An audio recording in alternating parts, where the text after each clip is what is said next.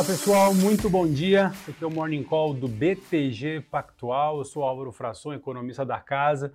Estou com meu amigo aqui, Bruno Lima, head da área de ações aqui do BTG Pactual. Tudo bem, Bruno? E aí, bom dia. Bem? Bom dia, pessoal. Bom, hoje o Gerson não está aqui presente, teve um compromisso ali pessoal, mas amanhã as coisas seguem normais aqui no nosso Morning Call. Bom, mercados uh, seguem naquele ritmo muito desafiador que foi no dia de ontem, né? China ali operando negativo, Europa também uh, bastante uh, negativo, Eurostox aí mais de 2% de queda no dia de hoje. Quando a gente olha para a parte de commodities, a gente vê também Brent e o WTI, nos dois contratos futuros aí dos preços do petróleo, caindo mais de 1% na faixa de 107 dólares o barril de petróleo. E para começar, Bruno, da parte global, o que, que você é, viu ontem que a gente pode é, justificar essa queda aí abrupta dos mercados que tem impactado desde, desde commodity, ações varejistas, uh, uh, enfim, to, todo o segmento de ativo de risco do Brasil e lá fora performando muito mal? É, são, ontem a gente estava discutindo né, um pouco desse movimento do mercado, a aceleração do mercado na, na questão da piora. Né? E aí, na nossa opinião, a leitura foi basicamente o resultado de algumas varejistas que saíram. Ontem saiu o resultado da, da Target, que é uma, uma, grande varejista. O Walmart já tinha saído um dia antes também, já tinha dado um tomzinho um pouco negativo no aspecto de pressão de custo. E a pressão de custo, na verdade, é derivada do ambiente inflacionário. É, então, assim, a gente tem visto em algumas indústrias, né, em alguns setores, essa tônica que na verdade já está meio expressa nos dados macros Sim. que vocês têm trazido né, né recorrentemente para a gente, mas a gente começa a ver isso de fato no impacto no lucro por ação, enfim, na margem operacional das companhias. É, e volta, obviamente, a discussão né, do quão o Fed pode ou não estar tá, é, no jargão ali atrás da curva, uhum. né, no sentido de conseguir ancorar a expectativa inflacionária. Então, ontem essa target que é o 25%, parece, parece um meio exagero né, que um trimestre seja responsável por um quarto do valor de mercado de uma empresa, mas, enfim, dado né, é, o, o o sentimento atual, a gente não, né, não dá para a gente não consegue descartar esses movimentos mais abruptos, né? Ah, perfeito. Acho que essa pauta de novo de Federal Reserve, de outros bancos centrais aí é, se colocando uh, uh, cada vez mais rocket, cada vez mais ali duros em relação ao combate à inflação, de fato é o que está, acho que é um dos principais ou o principal driver aí que está colocando os mercados de uma forma mais avessa a risco, né? Então a gente tem eh, de novo, acho que teve ontem alguns um Fed speakers aí colocando uh, de novo ali o Federal Reserve tendo que agir de uma forma mais rápida do que, do que o usual. Vale lembrar que a gente aqui no BTG Pactual já há algum tempo fala que para na nossa leitura o Fed Fund Rate, né, que é a Selic dos Estados Unidos, deve chegar ali de 3 a 3,25 final desse ano em 4% no final do ano que vem. O mercado ainda acredita em menos de 4% para final de 2023. É aquele papo, do tal do hard landing, do soft landing, ou seja, se o Fed vai ter que vai, vai aumentar muito os juros e provocar uma recessão para controlar essa inflação que o Bruno comentou, ou se ele vai subir menos a taxa de juros, deixar a inflação correr mais um pouco para não provocar aí uma, uma recessão. E uma das coisas que tem, digamos assim, é, mexido bastante essas, essas expectativas de inflação nos Estados Unidos, além, claro, toda a pressão é, de custo que a gente vê é, com preço de commodities subindo ao redor do mundo, mas, de novo, né, a diferença da inflação brasileira para a inflação americana é que a inflação americana tem um, um componente de demanda muito mais forte ah, do que hoje aqui no Brasil. E aí, para acompanhar isso, a gente tem ali os, os, dados de novos pedidos de seguro-desemprego aqui nos Estados Unidos às nove e meia da manhã. Aquele dado semanal que a gente sempre comenta aqui, expectativa é de 200 mil novos pedidos aí na última semana. E o mercado de trabalho americano, que está superaquecido, é um desses principais é, drivers aí, digamos assim, de expectativa de inflação. Então, pode ser um dado interessante para acompanhar de novo às 9h30 da manhã. Às 11 horas, a gente tem aqui é, vendas de casas existentes para o mês de abril. A expectativa é de uma queda de 2,2%. De novo, né, mercado imobiliário também, outro componente muito importante aí na inflação, a parte de aluguéis, uh, residenciais é, é, é muito, é, é, muito importante lá nos Estados Unidos para o componente do CPI, que é a inflação americana. Então, eu acho que dois fatos aí super importantes para a gente acompanhar. Brunão, antes da gente ir para o Brasil, uh, acho que comentar um pouquinho aqui de, de commodity, que a gente está tendo ah. de novo aí um dia, ou os, os últimos dois dias aí bastante desafiador. Uh, você que, que toca uh, na parte de equity, essa frente aqui de empresas de commodity. O que, que você está vendo aí para desses movimentos uh, para frente? Você acredita que a gente vai ter uma correção de fato desses preços? Ou, aquele, ou aquela história que tanto você quanto o Léo Paiva aqui do nosso time traz para a gente, que independente de um cenário de guerra ou de, ou de, ou de atividade desacelerando, é, no mundo todo tem um problema de oferta à frente. Como é que a gente lida com esses, com esses dois pontos e como a gente pode é, se posicionar em relação a isso? Oh, legal, até aproveitando aqui a pergunta do, acho que foi o Leonardo aqui, o Leonardo Queiroz, que aqui perguntou no, até no YouTube, ele pergunta um pouco sobre China, então está obviamente correlacionado. É, bom, recentemente a discussão toda de China ficou ancorada na, na questão dos, dos lockdowns, né, na discussão da política muito restritiva em relação ao lockdown dado o Covid. O que a gente tem visto na margem são os números começando, de fato, arrefecendo bem. É, fica, obviamente, ainda um a verificar é, de, de fato, um relaxamento, é, que a princípio o cenário base é que esse relaxamento né, da política de lockdown ela acabe agora na virada desse mês. Mas, dito isso, é importante acompanhar os casos até lá. Né? O governo chinês já se posicionou em relação a isso. Isso é um ponto que, de certa forma, ele vem trazer, ele traz né, uma, uma percepção do mercado da dificuldade de um grande motor de consumo de commodities global, é da China de fato retomar crescimento de uma forma mais abrupta ao longo do segundo semestre. Daqui, bom, isso é um ponto de demanda que a gente continua observando e impacta, enfim, tem a discussão do médio ferro, a gente pode falar, né, grãos é um pouco diferente, né, alimento é um pouco diferente, que é um pouco mais resiliente, mas principalmente as commodities metálicas são mais impactadas por essa discussão toda mais restritiva de, de lockdown, porque você impede algumas linhas de produção, cadeias de produção de funcionar bem. Esse é o lado da demanda. Daqui para frente a gente entende que se você normalizar esse aspecto do lockdown, você deveria, até para atingir aquele crescimento de PIB de 5, né? Agora já está 5, mas é, vai ser já, difícil chegar, né? Já está virando um 4,5 ali honroso com 5, pô, cenário otimista, né? Mas chegar ali no 4,5 com 5, você deveria ter políticas de estímulo ao longo do segundo semestre para fazer frente é, a esse número. Se isso realmente for verdade, você deveria ter uma aceleração da demanda logo depois desse cenário menos restritivo do lockdown o lado de oferta que você citou, que é pô, super, um ponto super importante, que acho que no, no, volta e meia o mercado acaba esquecendo disso, a gente foca muito na demanda esquece a discussão de oferta. Se você pegar mineradora, se você pegar empresa de petróleo, né, se você pegar, enfim, empresa de alumínio, cobre, sei lá, vários metais, nos últimos anos, nenhuma dessas companhias, as grandes pelo menos, fizeram grandes investimentos em aumento de produção, em expansão de oferta. E existe um, um, um negócio chamado depletion, né, que na verdade é o envelhecimento dos ativos que você tem atuais, no sentido deles começarem, é, deles continuarem produzindo né, a mesma capacidade que eles tinham no passado. No limite é você exaurir a capacidade de produção dos seus ativos geradores de commodities. É um poço de petróleo envelhecer, é uma mina de fato, né, você começar a exaurir produção, você não vai lá e Sim. investe numa nova mina. Então você, o que a gente está vendo aqui, em várias commodities, você vai, você está tendo uma capacidade de oferta cada vez menor ao longo do tempo. Para uma demanda que, no limite, ela não vai crescer como foi no super ciclo de commodities, mas ela deveria melhorar à frente do que comparado com o que a gente tem hoje, a gente continua enxergando um cenário de preço de forma geral para as commodities mais benéfico, mais positivo daqui, sei lá, olhando 6, 12 meses à frente. Tá? Perfeito.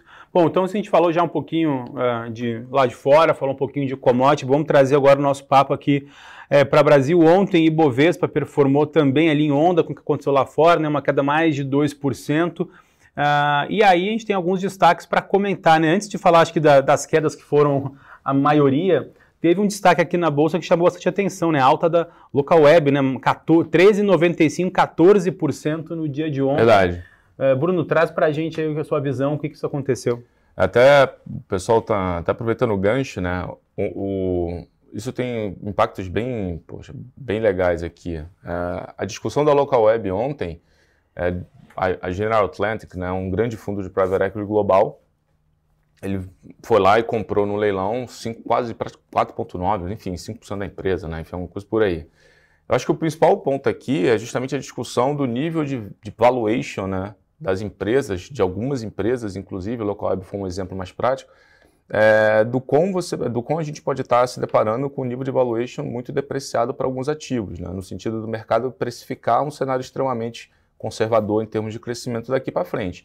Então, dito isso, é uma atenção para a Bolsa como um todo, né? o nível de valuation da Bolsa brasileira. O Local foi um exemplo, você teve, na né, Brookfield comprou os ativos da, da BR Property, saiu ontem, né? é, é público. É, você tem, e, e, acho que até além dos estratégicos, né, os, os, considerados estratégicos, você tem uma quantidade de recompra de ação sendo realizado que é, assim, é muito significativo. Então, você tem dois fatores que chamam muito a três, né? O valuation da bolsa como um todo Perfeito. parece descontado. Você tem as próprias companhias que têm capacidade de gerar muito mais caixa do que no passado, recomprando as próprias ações, sinalizando que a taxa interna de retorno desses ativos, poxa, supera, mais do que supera o custo médio de ponderado do capital delas.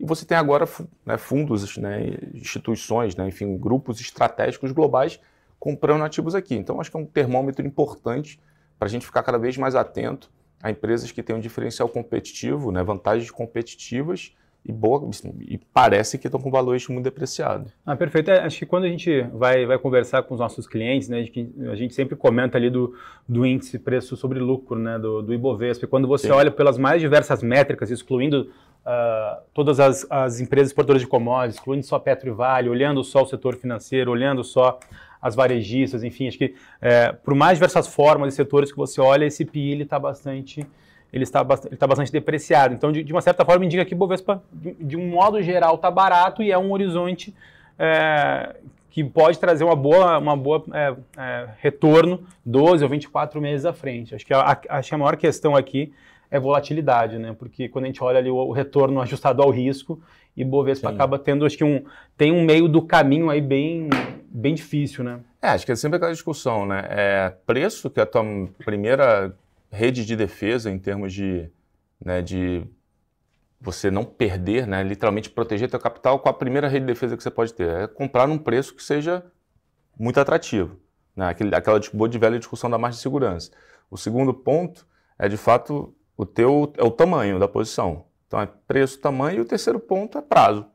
Qual prazo que você imagina que aquele investimento vai gerar o retorno? Então, se você conseguir ajustar esses três fatores, né, preço, tamanho e prazo, é, você deveria conseguir fazer uma travessia, obviamente, né, às vezes mais com mais vol, às vezes menos vol, mas né, de uma forma mais disciplinada né, nesse, nesse cenário. Né? Perfeito. Acho que, aproveitando o Bruno aqui, é, uma pergunta que repassam, que fazem muito para mim, vou repassar para você. Setores, o que, que você está mais otimista nesse horizonte aí de, de 12 meses à frente? A gente vê, quando a gente olha aqui no year to date, a gente vê já índice small cap de novo perdendo para a Ibovespa. Uh, todo mundo tem falado de commodities sendo, digamos assim, que já está bastante precificado. Será que já está mesmo, dado o cenário de oferta? Uh, você acredita que vai ter em algum momento que o pessoal vai virar a mão e vai olhar para o setor doméstico com mais carinho, já dada a depreciação dos últimos meses? Porra, você está vendo? Pergunta de um, é. alguns milhões, né? acho assim, tem dois, acho que duas discussões muito boas, né? A gente sempre bate nessa tecla. Metade do Bovespa vem commodities e setor financeiro. São dois setores que você olhar historicamente, é, eles hoje no nível patamar, no patamar atual, eles parecem extremamente né, subvalorizados. Banco é cíclico, o nível a gente olha preço-lucro e valor patrimonial de fato. Né? Banco Brasil negociando 70% do valor patrimonial, Bradesco negociando aí um pouco acima de uma vez de valor patrimonial. Só que o nível de retorno sobre, sobre patrimônio desses bancos atualmente, mesmo se olhando para frente, é, já implica dizer que eles deveriam estar acima olhando essa métrica. Então, esse é um ponto. O outro ponto, que é a parte de commodities, a principal métrica que a gente olha é a geração de caixa dividido por valor de mercado. O setor de commodities hoje ele é muito menos alavancado, gera muito mais caixa, então na toa que a Vale está recomprando 500 milhões de ações, é, pagamento de, pagando dividendo, a Petro, enfim, a gente tem visto tudo isso. Obviamente o preço ajuda, o preço da commodity ajuda, mas o meu ponto é, hoje os balanços dessas empresas, elas suportam preços de commodity até um pouco até menores, dado que número um, tem, elas na média têm um custo de exploração muito baixo, e número dois, tem menos dívida no balanço. Então, de fato, você consegue fazer o carrego dessa geração de caixa muito, né, muito, é, de uma forma mais tranquila Sim. do que no passado. Outros, outros, os outros 50% é muito mais ligado ao teu mundo também, né? Porque, de fato, você tem movimentos... É, pô, a gente até ontem mandou um relatório sobre análise do primeiro TRI, né? E é legal ver que o grande destaque do primeiro TRI foram realmente as empresas mais ligadas à parte doméstica Perfeito. da Bolsa. É, Grupo Soma, Arezo, Burger King, enfim, dando, o Renner, dando aqui alguns nomes, é, que o resultado do primeiro TRI realmente foi muito mais resiliente do que todo mundo esperava. Mas, de fato, o mercado está muito mais top-down. A gente precisa dessa ancoragem macro e ponto de inflexão de juros para que volte um apetite por parte do investidor nesses outros aí 50%, grosso modo, da bolsa. Né? É, até porque é aquilo que a gente já comentava aqui há algum tempo, né? Aquele primeiro trimestre foi muito atípico, né? A gente já vinha alertando até no próprio primeiro trimestre que era um movimento muito mais tático do que estrutural com, com o Brasil, que agora, quando sai o investidor estrangeiro, a gente já começa a ver que o, o stock picking acaba sendo muito mais importante muito mais. É, nesse momento. Bom, de novo, aqui voltando para nosso nossa agenda aqui dos fatores aí recentes, eu acho que tem, tem dois pontos importantes a comentar. Ontem uh, teve aí uma reunião é, do novo ministro é, de Minas e Energia, né, o Adolfo Saxida, com uh, membros uh, do governo, né, e, e, a pressão é muito grande agora pela questão de conta de luz. A, a ideia do governo é fazer políticas para reduzir as tarifas aí nos próximos, nos próximos meses. Uh, existem alternativas sendo colocadas à mesa, né, o, o ministro Adolfo Saxida tem sugerido usar recursos aí da privatização da Eletrobras que foi aprovada ali pelo TCU nessa semana para fazer uma política de subsídios à conta de luz. Essa seria uma das alternativas. Outra alternativa seria usar crédito do PIS e COFINS para amortizar esse impacto. Agora, o, o, uma outra e terceira alternativa que não vem é, exatamente do Planalto e sim do Congresso é a aprovação do projeto de decreto legislativo que é uma medida, digamos assim, que o Congresso tem para interromper o reajuste das tarifas nas, das distribuidoras em diversos estados. Né? Então, vale lembrar que esse instrumento foi o mesmo instrumento utilizado lá em 2011, quando teve uma intervenção muito grande é, no, setor elétrico, onde teve uma redução muito grande das tarifas, a gente sabe que gerou uma, uma, uma destruição de valor ali nesse segmento. Né? Então, de novo, assim, acho que esse é um ponto importante, porque parece ali um papo muito distante da nossa vida, mas que pode impactar é, não só a conta de luz, mas para quem está alocado nesse segmento. Em relação a combustíveis, acho que o, o desafio ainda segue é, por parte do governo. É, a, entre aspas, boa notícia é que essa derrocada, aí, essa, esse cenário mais é, avesso a risco é, lá fora também fez cair os contratos futuros de petróleo, também fez cair os contratos futuros de gasolina e do diesel. E hoje, na nossa atualização aqui é, da conta de defasagem, é, que no início da semana estava em 38% a defasagem da gasolina do preço internacional é, cobrado, é, levado às distribuidoras para o Brasil, essa redução já saiu de 38% para 22%, então tira um pouquinho da pressão do governo em, em, querer achar uma medida mais urgente, isso é um sinal positivo. No entanto, as pressões, claro, elas ainda continuam. Ou para a Petrobras reajustar preço, o que parece ser muito difícil, dado todo esse cenário de troca aí de, de, de membros importantes do, da empresa estatal, uh, mas o que parece talvez ser mais, uh, entre aspas, fácil de acontecer é um programa de subsídios, uma vez que você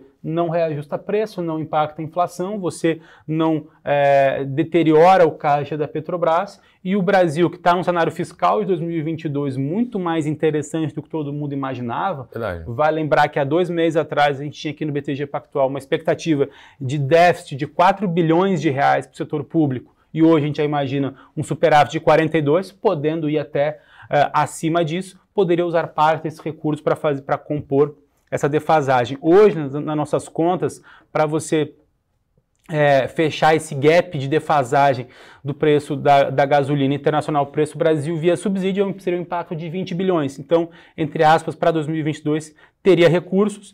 É claro que não cabe dentro do teto de gastos, o TCU parece que tem sinalizado ali que poderia aprovar um papo de crédito extraordinário, porque de fato esses contratos aí estouraram uh, depois uh, da guerra, que foi um fato extraordinário em 2022, então essa saída pode acontecer via subsídio, não tem nada confirmado, mas o que poderia de uma certa forma até melhorar expectativas de inflação para 2022. Segundo a nossa, na nossa conta de PCA projetado para final desse ano, que é de 9,2%, 0,5% vem de mais 15% de reajuste na Petrobras ao longo desse ano. Se não tiver, pode reduzir ali em 0,5% nas expectativas de PCA. Claro, não corrige o, o problema de estar tá desancorada, bem desancorada a inflação 2022, mas isso poderia ajudar um pouquinho expectativas e curva de juros. Bom, hoje ainda a gente tem o ministro Paulo Guedes às 9h30 uh, em evento uh, uh, do Traders Club da Arco Advice. e aí a gente vai acompanhar também esses pontos para trazer aqui que, que isso pode impactar mercado ou não. Na agenda local, nenhum indicador macroeconômico muito significativo aqui para o dia de hoje. Brunão, Mais algum último recado aí? Não, acho que é legal, o pessoal perguntou muita gente aqui sobre a questão de Eletrobras ontem, né? Que acho que juntando tudo que a gente falou até um pouco antes dessa questão do estratégico, né? Local web, R-Props, enfim, as recompras. Uhum. É, o evento Eletrobras, ele, acho que nesse, apesar da dada a turbulência macro que a gente está vendo lá fora, né, o global, se a gente pegar, a maior parte das vezes, o global ele acaba se impondo muito à discussão dos eventos locais, né? Então, muito difícil, a não ser que tenha realmente um, um destaque muito relevante, né, você ter um descolamento em, nesses momentos, pelo menos no curto, curtíssimo prazo. Mas o evento de Eletrobras, ele de fato, ele é muito relevante. Assim, dado o cenário que a gente está vendo, né, ano de eleição, né, tudo isso, a aprovação da, da capitalização, né, aprovação da... No eleitoral é algo muito eleitoral. significativo, né? Então, assim, tem realmente uma relevância maior que, assim, vamos ver como é, obviamente, é, em, acho que até em condições normais de temperatura e pressão, até no limite até isso deveria ter implicação muito positiva para o mercado como um todo, para a bolsa, né, no sentido de, de, de, sentimento. Mas sem dúvida alguma é mais um bloquinho ali que mostra né, é, o quanto você tem nessa linha que você bem falou anteriormente, né, que olhar muito mais histórias, setores, empresas.